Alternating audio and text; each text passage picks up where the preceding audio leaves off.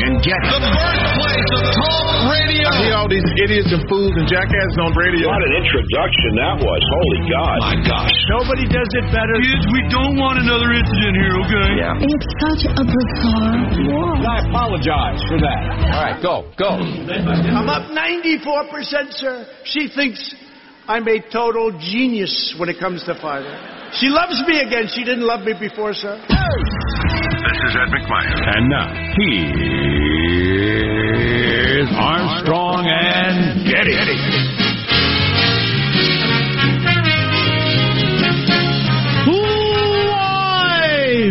From Studio C. Oh, si, senor. Stick that in your Dixville Notch and smoke it. Brr. In a dimly lit room deep within the bowels of the Armstrong and Getty Communications compound, and today we're under the tutelage of our general manager. The people of New Hampshire. It's rocky coastline, lobster, maple syrup, indistinguishable from Vermont, half of Maine, I don't know, it's up there. That's about 63 people. It's way up there. Just keep going. Take a left in Massachusetts and keep going. Is that the name of the little town that's the first to vote? Dixville Notch? I believe so. All right. Who named that? So, Randy, 17th century. So there will be results coming out at 5... Pacific, 8 Eastern. Starting to get results, assuming they have their act together better than the Democratic Party of Iowa did. It's difficult to imagine they don't. Yeah. And so we had a consultant tell us that they did a little research and said listeners to AM political radio are not really into this. I don't know if that's changed in the last couple of weeks, but I'm here to tell you, you ought to be into it. Because this is a major moment, I think, in the direction in politics. This is not, Mondale beats whoever or Dick Gephardt running against John Kerry or whatever. This is a big deal. We might be deciding to go socialist for a candidate in one of the major parties. This name something that would match this. 64 with Barry Goldwater? Is a very pure conservative who ended up losing, every state but one. Yeah. But, it's a major deal. Yeah, and it points out what we've been saying for a while. The party system used to be the party would agree what the party was for and then find somebody to carry that banner who is an effective candidate, as opposed to just holding, I hate to sound like a fourth grader, a popularity contest, figuring out who's the most charismatic and has a message, and then saying, well, I guess that person, that's our platform this time. It's kind of an odd way to go about it, if you think about it. Well, I heard Henry Kissinger say it's become more performative than policy. That's a good way to put it. Definitely the case. You're a fan of big words? Yep. So have you seen, what are they calling that one guy?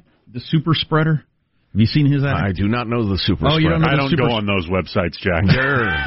Superspreader's an interesting dude. So he's believed to have infected 11 people with the coronavirus in 4 or 5 different countries. What? Yeah, so he's an Englishman who got the coronavirus somewhere and kept traveling around on his business trip and went to a pub in one country and then went somewhere else and he spread the coronavirus. He's a super spreader. So he's not some sort of malicious beast trying to sicken people. No. He just happened to be sick and didn't know it. And they figured out he was the one that was going around spreading it around. Uh-oh. Yeah. And they actually have his name and picture and everything now. Well, is that necessary? I don't know if it's necessary. Here's the guy right now. Looks like just like a regular the kind of guy you'd meet at a pub. Hello. That guy right there. He's a super spreader. I'd see him coming. I'd think, well, there's a charming bloke. Yeah. He's not going to give me a deadly virus. You wouldn't think there's a guy oozing with disease. Oh, no way boy. He went to a wet bat market. Yeah. Does it look like the wet bat market sort? Oh, boy. Yeah. It still is true, though, that...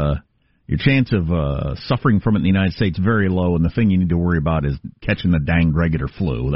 That's what you should worry about. Clearly. Unless you've been to a wet bat market. Unless you enjoy snake meat that's been lying next to bats. I only like snake meat if it's been laying in the sun for a while. Right. Next to a vat of bats. Right. Where are the flies? You call this an open-air market? There are no flies on this meat. There, that's better. Okay. Gross. Could we get some stray dogs and feral cats running around in here? And people sneezing into their hands, then pawing the food, please? Season it a little? Oh, boy. Oh, God. Oh, boy. Way to go, China! What did you do? Join the 21st century. Hell, join the 19th century. Yeah, no kidding. Now, come on, China. Right? Love that clip. Let's introduce everybody in the squad. We'll start there with our border operator, Michelangelo. You know what he does? He presses buttons, flips toggles, pulls levers. How are you this morning, Mike? Good. It's the New Hampshire primary, or as I'm calling it, Sweet Boy Next Door versus Grumpy Crusty Grandpa. Basically, they showed Pete, Mayor Pete, and he's out Boy Next Door, and then they have, you know, Bernie Sanders, and he's gurgling, and it's just, it's very shouting, interesting. The contrast is amazing. So how far apart are they? What, they got an 88 and a 38. 38 and 79. 80. No, 79. But, yeah, 38 for Pete and then 79. Right, so 40-plus years. Yeah. 40 years. 41-year difference. There is a presidential candidate between the two of them. Yeah, oh, like, yeah. The gap between them is old enough to be a candidate in and of itself. That's pretty amazing. Yeah. Well, as I tell my kids, adulthood is long. Childhood, man. Change, achievement, transition, change. And all of a sudden you're an adult, and it's like... Same thing till you're dead. Oh, roughly. Nothing changes till you're dead. Answer to the man. Especially from here on out. You run into that snake eater in a bar. You end up with the coronavirus, and boom, it's over. I guarantee you they will have the vote count at the deadline, and very accurate, because they're not... You know, all these people are sitting there saying, we are not going to be Iowa. Oh, yeah. We are not going to be Iowa, Yeah, on the adulthood thing, my son, I've been probably laying it on too thick with the, you're 10 now. With a variety of things. You making him wear a tie? You need to do this, you need to do that. 10-year-olds don't leave wet towels laid in the corner of the room. I like that sort of strategy. So I still do that. But anyway, boy, you get a couple of wet towels in the corner for several days, it smells like you got a wet bat market going on in your bedroom. Oh, yeah. I mean, believe me, there's something breeding there you don't want in you. How can it get so gross? It's just a wet towel, but it's amazing how funky that can get so fast. Oh, yeah. But he's got lots of human in it, That's true. Cells. But he said, I don't like maturing and getting older. I don't like this. And I said, Me I neither. Said, there's advantages. That doesn't go away. I said, there's advantages and disadvantages. With it comes a lot of freedom where you get to make your own decisions and that sort of thing. So that's pretty cool. But call my wife and tell her that. You're 10 now. You got to wear wingtips to school. All the kids are. And if they aren't, they should. There's positive Sean, whose smile lights up the room. How are you, Sean? Doing very well. I believe Valentine's Day is at some point this week, and I have for those of you who are coupled a little bit of a hot tip for you. Now, this is going to sound like a euphemism. It's not. This is a real thing by the fine folks at Hickory Farms. You can get your beau, your significant other. Does this have a sausage involved? Get ready to hit the dump button, Michael. No, you can just give them a salami bouquet. Huh? It's all wrapped in red paper. It's got a nice little bow on it. Name me a more sensual, romantic meat than the salami. You can't. There isn't one. I'll tell you what I got for you. Oh, boy. The old salami bouquet. Oh, boy. You want some sausage? Are you asking me or telling me? That's not romantic. We would like that at our house. We like salami. Who doesn't like salami? Exactly. It's the perfect gift. What's not to like? Is it a variety of salamis? It's a trio of salamis. That's plenty. There you go. The salami bouquet. Nice. I think I've seen that video. And it would be even more exciting and romantic if you hit it. Okay. Right. Don't make me be the grown-up here, guys. I'm Jack Armstrong. He's Joe Getty on this Tuesday, February 11th. That rings a bell. February 11th, the year 2020, we are Armstrong and Getty, and we approve of this program. All right, let's begin the show officially now, according to FCC rules and regs. Here we go, at Mark. I think Trump gained another 15% of the vote after those acceptance speeches last night. That was brief. That was a short one. Trump had a rally last night, said some fun stuff. Man, huge rally, too. Just people going crazy, waiting outside all day long in the rain to get in. And what they're calling the distraction tour. As he follows the Democratic primaries around and does rallies in their state roughly when they're going to vote. Yeah, and which is so trolly. And shows a level of enthusiasm from his crowd that does not exist for many of the other candidates that are running against him. I heard somebody say they were at a Biden rally yesterday with like 100 people in a basement and drinking coffee and kind of quiet and that sort of thing. Wow. He's done. His political life is probably coming to an end tonight. Is there anybody who doesn't work for him saying otherwise? I don't think he'll get out with a bad finish tonight, but he will know in his mind it's over. Yeah. And, well, fine. He'll just think it's fine. I was senator for 40 years and vice president, two-term. Popular. Very popular. Well thought of. Yeah, exactly. So I busted my neck. But I'm not going to be president of the United States. I have a statistic for you, politically speaking, that will blow your mind in a little bit. Cool. And maybe make you rethink your attitude about what happens next. Awesome. Stay with us. Are you going to mention today, or are you just not? You'd rather not? Yeah. Oh, sure. I don't care. It's my birthday. Oh, okay. Yeah, it's my birthday today. Oh, happy birthday. Thank you, Sean. Yeah, happy birthday, Joe. Thank you, I didn't get you anything. You want a cuddle? No. Good Lord. I'll get you a salami. Do you know why I know, you know why I know it's Joe's birthday? Because I'm like Bernie Sanders. I'm not going to send you birthday cards. I don't remember your birthdays. Right. I'm not going to call you up. I know because Joe's 10 days older than me, which is... evident in his... So this is your way of telling us to not forget your birthday. Exactly. His more mature attitude is he's got 10 days on me. And I only ask one indulgence on my birthday, the same one I ask every year, and that would be the playing clear through the hook of Cracker's Happy Birthday to Me at some point during the show. Fantastic. Okay. It's a good birthday present. It's my favorite birthday song and one of my favorite bands, and I just like pimping for Cracker. Shout out to David Lowry and Johnny Hickman. Not as good as the old salami bouquet, but it's a pretty good birthday present. Now in a pinch. Mailbag is good, you said? Oh, it's outstanding. And you got that data for us that's going to blow our minds. Freedom-loving quote of the day that's going to hit Bernie in the face like a punch. Woo! And we'll catch up on everything. Armstrong and Getty.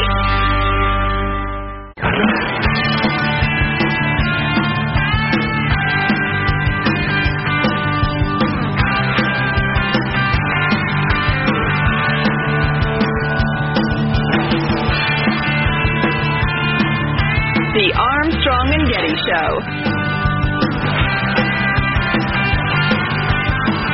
You'll have to say everything twice to me, Sean, because I got no sleep last night. Maybe an hour and a half. Oh, boy. That's not enough. It's not enough. It's not enough. It can't be good for you.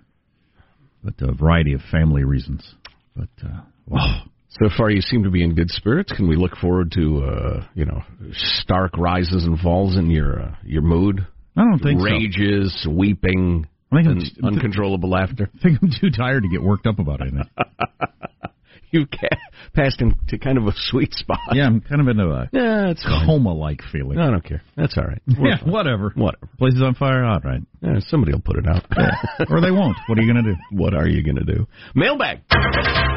There, you can email us, mailbag at armstrongandgetty.com. That's the email address, mailbag at armstrongandgetty.com. Here's your freedom-loving quote of the day from none other than Alexander Solzhenitsyn of the Gulag Archipelago fame. In his 1978 commencement speech at Harvard, Solzhenitsyn said... Should we explain who Solzhenitsyn was for people who are not hip to it? He won the Nobel Prize for Literature, but I don't know if that helped anybody. He was a Soviet dissident. He spoke out against the oppression of the communist regime. He was put in a gulag, a jail, for that, and abused terribly, and stayed there for many years, but continued to speak and write bravely, and finally got turned loose for reasons I don't recall. And his writings got smuggled out. Yeah, well... It's important that his writings got smuggled out so the rest of the world knew what was going on in the Soviet Union, but it also got smuggled around the Soviet Union so the rest of the people in the country knew what was going on in the country. Yeah. You didn't know what was going on in your own country. Right. Well, control of information is absolutely key to running a dictatorship. Ask President Xi. Anyway, 1978, Harvard, Solzhenitsyn said, liberalism was inevitably displaced by radicalism. Radicalism had to surrender to socialism, and socialism could never resist communism. The communist regime in the East could stand and grow due to the enthusiastic support from an enormous number of Western intellectuals who felt a kinship and refused to see communism's crimes. And when they could no longer claim not to see them, they tried to justify them. Yeah. It's weird. There's a lot of intellectuals in Great Britain, the United States, France, some of your leading intellectuals that were fully on board with the Soviet Union for a long time. Yeah, well, as The great Thomas Sowell has put it, there are some ideas so terrible only an intellectual could accept them. That's a paraphrase, but sue me. This was tweeted by a friend, and I saw it, and I can't remember if I retweeted it, but I believe it's posted at armstrongandgetty.com, the email I sent you. It is a video, I will just tell you this, of two young women doing a contest at a basketball game, might be an NBA game, might be a college game, in which they have to make a basket, then run to the center court, and having earned the right to do this, placed one of their tic-tac-toe pieces on a tic-tac-toe board. Then you run back, you make another basket, you can put another tic-tac-toe piece down and attempt to win the game. You will watch this video more than once, and you will wonder about humanity. Okay. All right, that's all I'm saying. I want to see that now. I will never lose a game of tic-tac-toe. No, you shouldn't. Spoken like a lion, dog-faced pony soldier. Getting back to that line from Joe Biden, which I should have asked for, but I am a maroon. You're a lion, dog-faced pony soldier. Thank you. Have you played Otrio? No, what's that? It's like tic-tac-toe, but it's a little more three-dimensional. It's really a good game. Got introduced to it a couple of weeks ago. Interesting.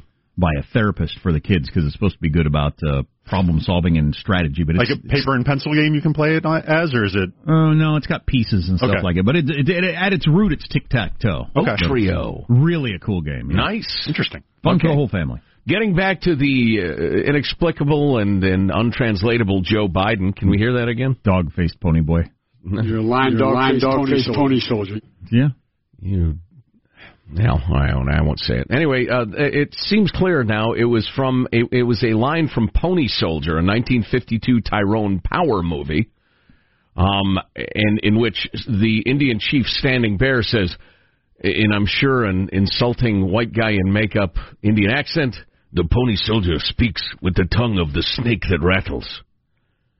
To which Constable McDonald replies, it is Standing Bear who speaks with a forked tongue. And that apparently is where Joe Biden got this.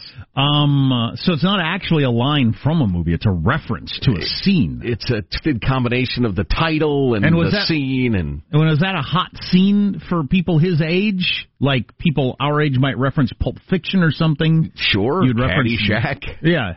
Okay. I don't know. Neither does anybody else. You're a lying, dog-faced pony soldier. Hey, Esther.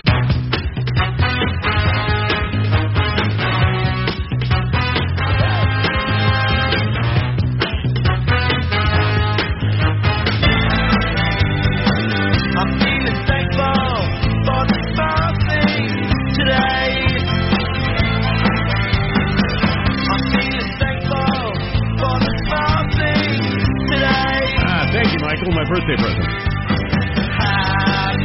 birthday to me. Happy birthday to me. And to you. That's all you want for your birthday? A song you could dial up on Apple Tunes and done what? What? I can? Happy birthday to me and to you. Happy birthday to me. Could refer to. I love this song. I love this band. Could refer to Burt Reynolds, who shares the birthday with me. Oh, really? Or Amy's husband. Amy just wrote me a note. Today is the birthday of two of my favorite people to celebrate. May you and my husband have a day of decadent wine and be showered with love by your adoring wives. Not plural, one wife each. Is Burt Reynolds the most famous person you share with? As I recall. Jennifer Aniston? That's pretty good. One. Yeah, that we could probably bond over that. And Josh Brolin? Briefly. I'm mid-sentence over here, and it's my birthday. Stay in your lane. Jennifer Aniston's bigger than Burt Reynolds now. Definitely. True enough. Yeah. And they've got a Friends reunion they're going to do on HBO. Wow, fabulous. I've been bitter since I was a little child that my mom couldn't hold out for one day and birthed me on the same day as Abraham Lincoln, the 12th. She was supposed to, tie her ankles together until it was Lincoln's birthday? I don't know what the process is. I'm not a woman. I just know. I'm not a doctor. If she'd had a little self-discipline, I could have shared a birthday with Lincoln. Yeah, and I'm one day off of Washington. Washington's is the 22nd. My mom could have done the same thing. We're one day from greatness. Yeah, both of us. It's been such a great, talking politics. Your birthday is Lincoln's, mine is Washington. Oh, man, that'd be a hook. Yeah, but no. Dang it. Selfish mothers. Right. I had something else to say about that. I'll get to it later. Yeah. So Trump did he's the current president, not the 16th or the 1st, but the 45th president. Trump was at a rally last night saying anything's fine here. So I hear a lot of Republicans tomorrow will vote for the weakest candidate possible of the Democrats. Does that make sense? You people wouldn't do that. My only problem is I'm trying to figure out who is their weakest candidate. I think they're all weak, one another. And the crowd goes wild! Laughing, clapping, cheering, whistling. And he did the snake bit, which we'll play later. I guess that's become a thing. I'm not sure I know what that is. You do. Okay. We've played it. You do. Okay. Maybe not by this name, but you do. And it's become a thing. I heard somebody say it's like you go to Springsteen. He doesn't always sing Rosalita, but sometimes he does. It's in Trump's that way with the snake bit. You go to see Trump. Oh, good, he's doing the snake bit tonight. Yeah, and the crowd goes wild. More on that later. This is not politics. Are we moving on from politics? Let me hit you with that political statistic. Last time when Bernie was just running against Hillary,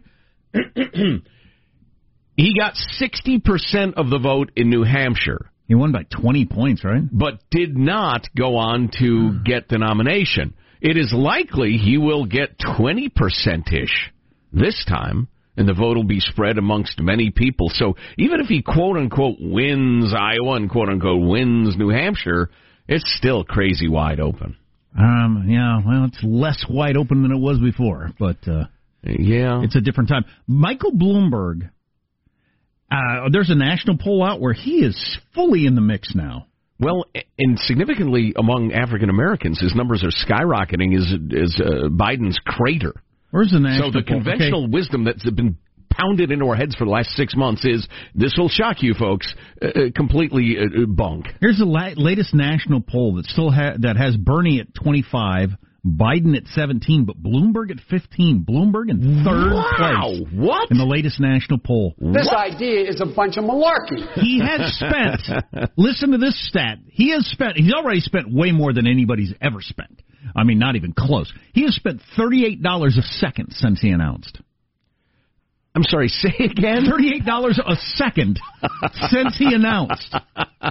That's goofy money, man. You got to be crazy. But he's said he's willing to spend $1 billion of his own dollars. Right, right. It ain't easy to spend $1 billion. You got to, like, throw it out there. You got to make it rain to spend $1 billion. You know, we're going to have this national conversation about socialism. What is it? What does it mean? How much do we want? Which is good and overdue. I think we're also going to have a conversation about, are we cool with the whole ultra multi-billionaire sweeping in? I mean, Bloomberg's not. I hate his nanny state stuff. Just despise it. Politically, you know, he's moderate enough. He doesn't make me crazy. But it looks bad. Doesn't it, as a democracy? Absolutely. I think Bernie and Elizabeth... It's like we're in Ukraine. Others have a good argument on this. So we had to lay the groundwork. We had to do this stuff. It's the only chance we have because we're not billionaires. If you're a billionaire, you can just skip all this. Right. Is that what we want? And then that's the argument for public financing and all that sort of stuff. Right, right. But I heard little Pete, Mayor Pete, talking about how he thinks it's important and significant that in the early states you have to look people in the eye. You have to engage with them in their kitchens, in their diners. You run a national ad because you're a billionaire. All right. That's a counter-argument. Oof. Yeah, that'll be something. Anyway, this is not politics, but kind of is. Americans say they feel like this is the best economy since the late 1990s, and some of the numbers behind the numbers are even better than that. And it's similar to what we were talking about last week, the Gallup poll that had 90% of people are very satisfied with are satisfied with their lives, and two-thirds are very satisfied. Highest numbers they've ever had since they've been asking that question is something. Also, this from the same Gallup survey. 59% of Americans say they are better off financially today than they were a year ago. Wow. Almost 60%. You do not want to hear that if you're trying to boot the party in power out of the White House. That's the highest since 1999, according to this Gallup survey. And nearly three-quarters predict they will do better a year from now. That's the most optimistic. Nearly three-quarters. That's the most optimistic reading that Gallup's annual Mood of the Nation survey has ever recorded. And that 75% of Americans think, I'm going to be doing even better next year. You know, how are you going can't change presidents in that mood. I am so reminded of 2016.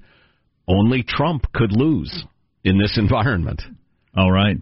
Still true. Yeah, because he's so polarizing and controversial and the rest of it. But he didn't last time. These are interesting times. They're a little exhausting, but boy, they sure aren't boring. Hey, is the Westminster Dog Show over, or is the highlight tonight? Was the highlight last night? Do we know who? Did we give you a 12-inch beagle? Give me the beagle! Because I saw a headline out of it, and I meant to watch it. I just saw an article about it. Monday and Tuesday are the events. So tonight's the big. So, yeah, you can either watch the... Or you can flip back and forth between the results coming in from New Hampshire and see if the beagle beats out the Labrador, the Westminster Dog Show. I would, frankly, much rather hang out with the top three from the dog show than the New Hampshire primary. See a bunch of women in sensible flats jogging around with their dog on a leash. Oh, I do enjoy that. Huh? Yeah. I just like dogs. The show thing, I could take her. Oh, the whole AKC thing is disgusting with the purebred, the cropped ears and the chopped off tails, and the weird breeding so the dogs can't eat or breathe because their noses are all smashed up. I got one of those dogs. They're inbred weirdos. So I'll watch the dog show tonight.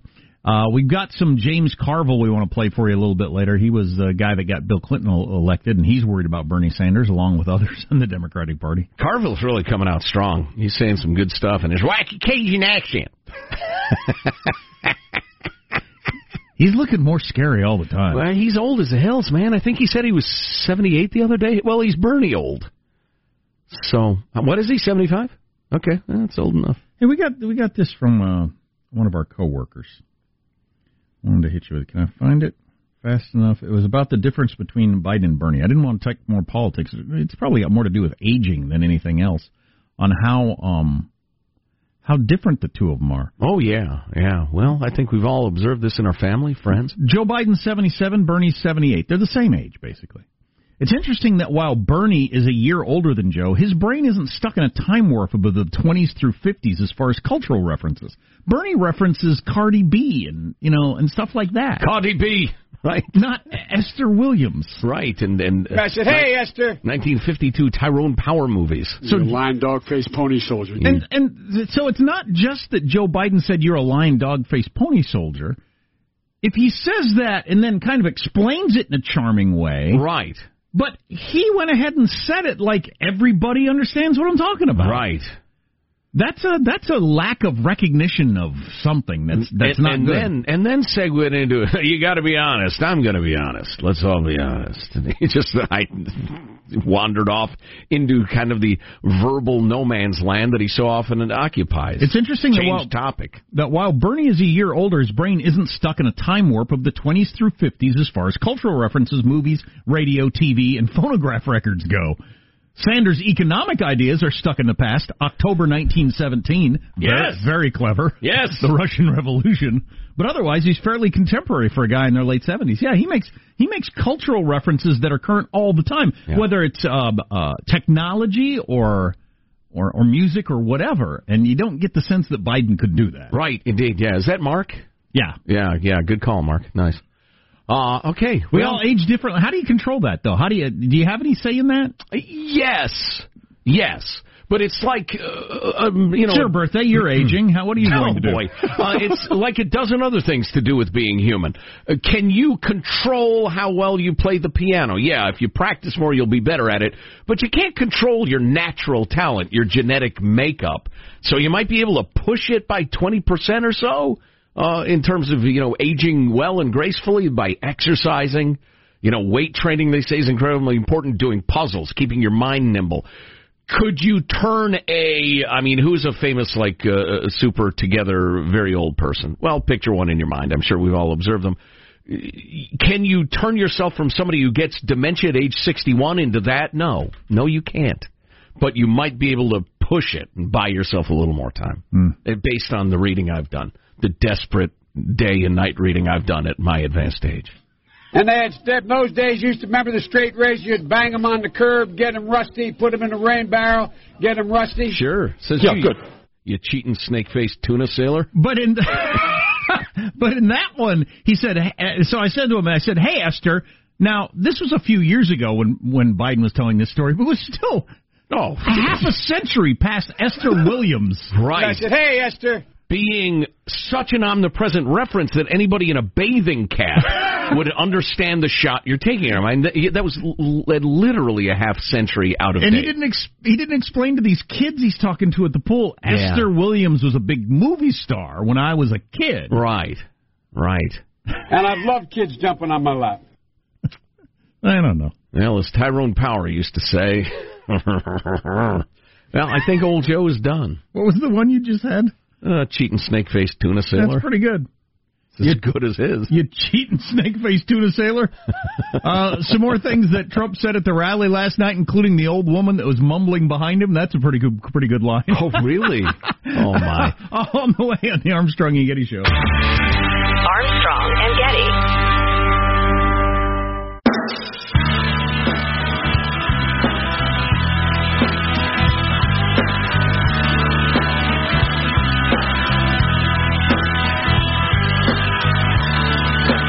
The Armstrong and Getty Show. We're going to play the Trump snake bit, which I guess has become something the crowd really enjoys. But before we get to that, some things we need to discuss on the program today. Facebook and Twitter taking down an edited Nancy Pelosi video that's got to do with, they took it down? Where we're going to draw the line on censorship and that sort of stuff. Oh, my God. We'll explain that one to you. Harvey Weinstein trial. Boy, another interesting day. I'm thinking more and more like he's going to walk now that the defense has had their run at these women. Mm. It's troubling. But It is. He's an expert predator. And One of the top skills is knowing which victims to pick. And the color of justice, according to Johnny Cochran, is green, and he's got a lot of it. So he can afford really, really good lawyers. Wow. That doesn't hurt anything. There's another one. What's the Adam Carolla with it? We got something to do with him? We've got a couple of, pretty good, interesting West Coast thinkers on the bum and junkie explosion. Calling it as it is. Calling it as they see it. And rejecting the line from the blue state governments of Corruptifornia and Oregon and Washington State who keep telling you it's about rising housing costs. Boy, and one of the most important stories of yesterday that we did talk about but didn't get enough attention in the nation. We'll hit you with that coming up. But first, this is the famous snake routine from a Trump rally. Take me in, oh tender woman. Take me in, for heaven's sake, take me in, oh tender woman. Sighed the vicious snake. I saved you, cried the woman, and you've bitten me. But why? You know your bite is poisonous, and now I'm going to die. Shut up, silly woman, said the reptile with a grin. You knew damn well I was a snake before you took me in.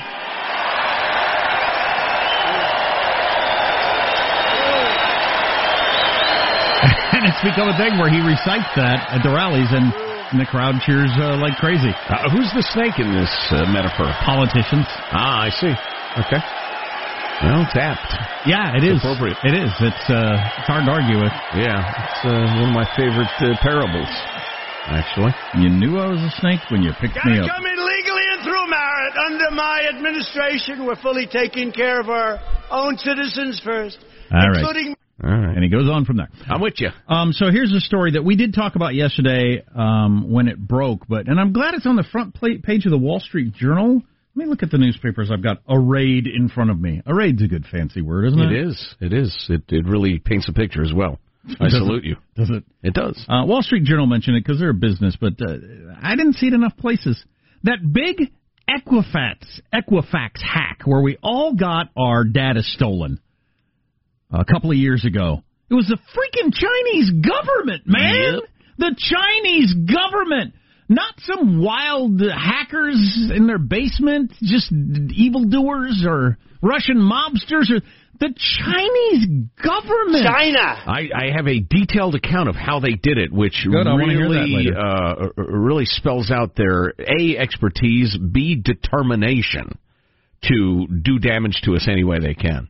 Because it is an incredibly complex scheme involving many, many people. When do we start looking at these as full-on military attacks.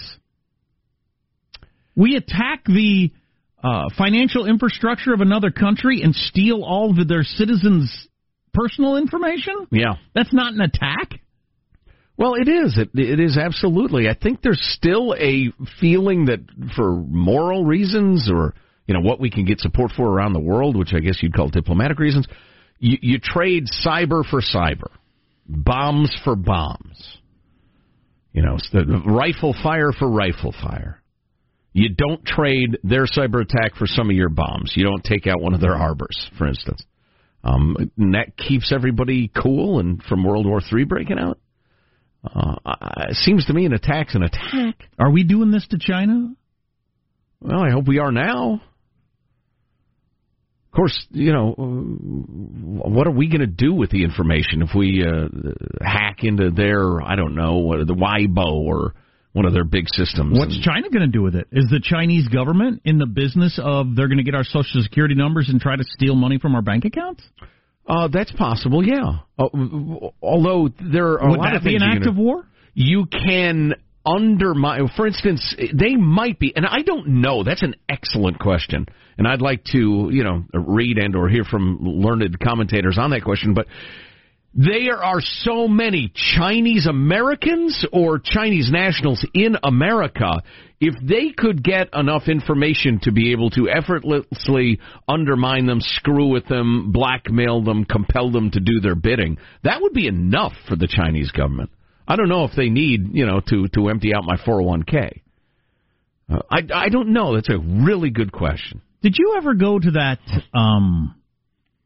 that traveling display, the human body? Remember? No, I didn't actually go. I saw lots of pictures. It was all the skinned humans. I've been once, yeah. Yeah, I went too. And remember the story on that? There was concern that it was Chinese dissidents. It was them that had been skinned. It's amazingly educational and revealing, no pun intended. But yes, it is absolutely clear that there were dissidents that were killed and skinned. Yeah. That's China, man. Whew. On the other hand, it's a great market, and a lot of us are making a lot of money. Come on, China!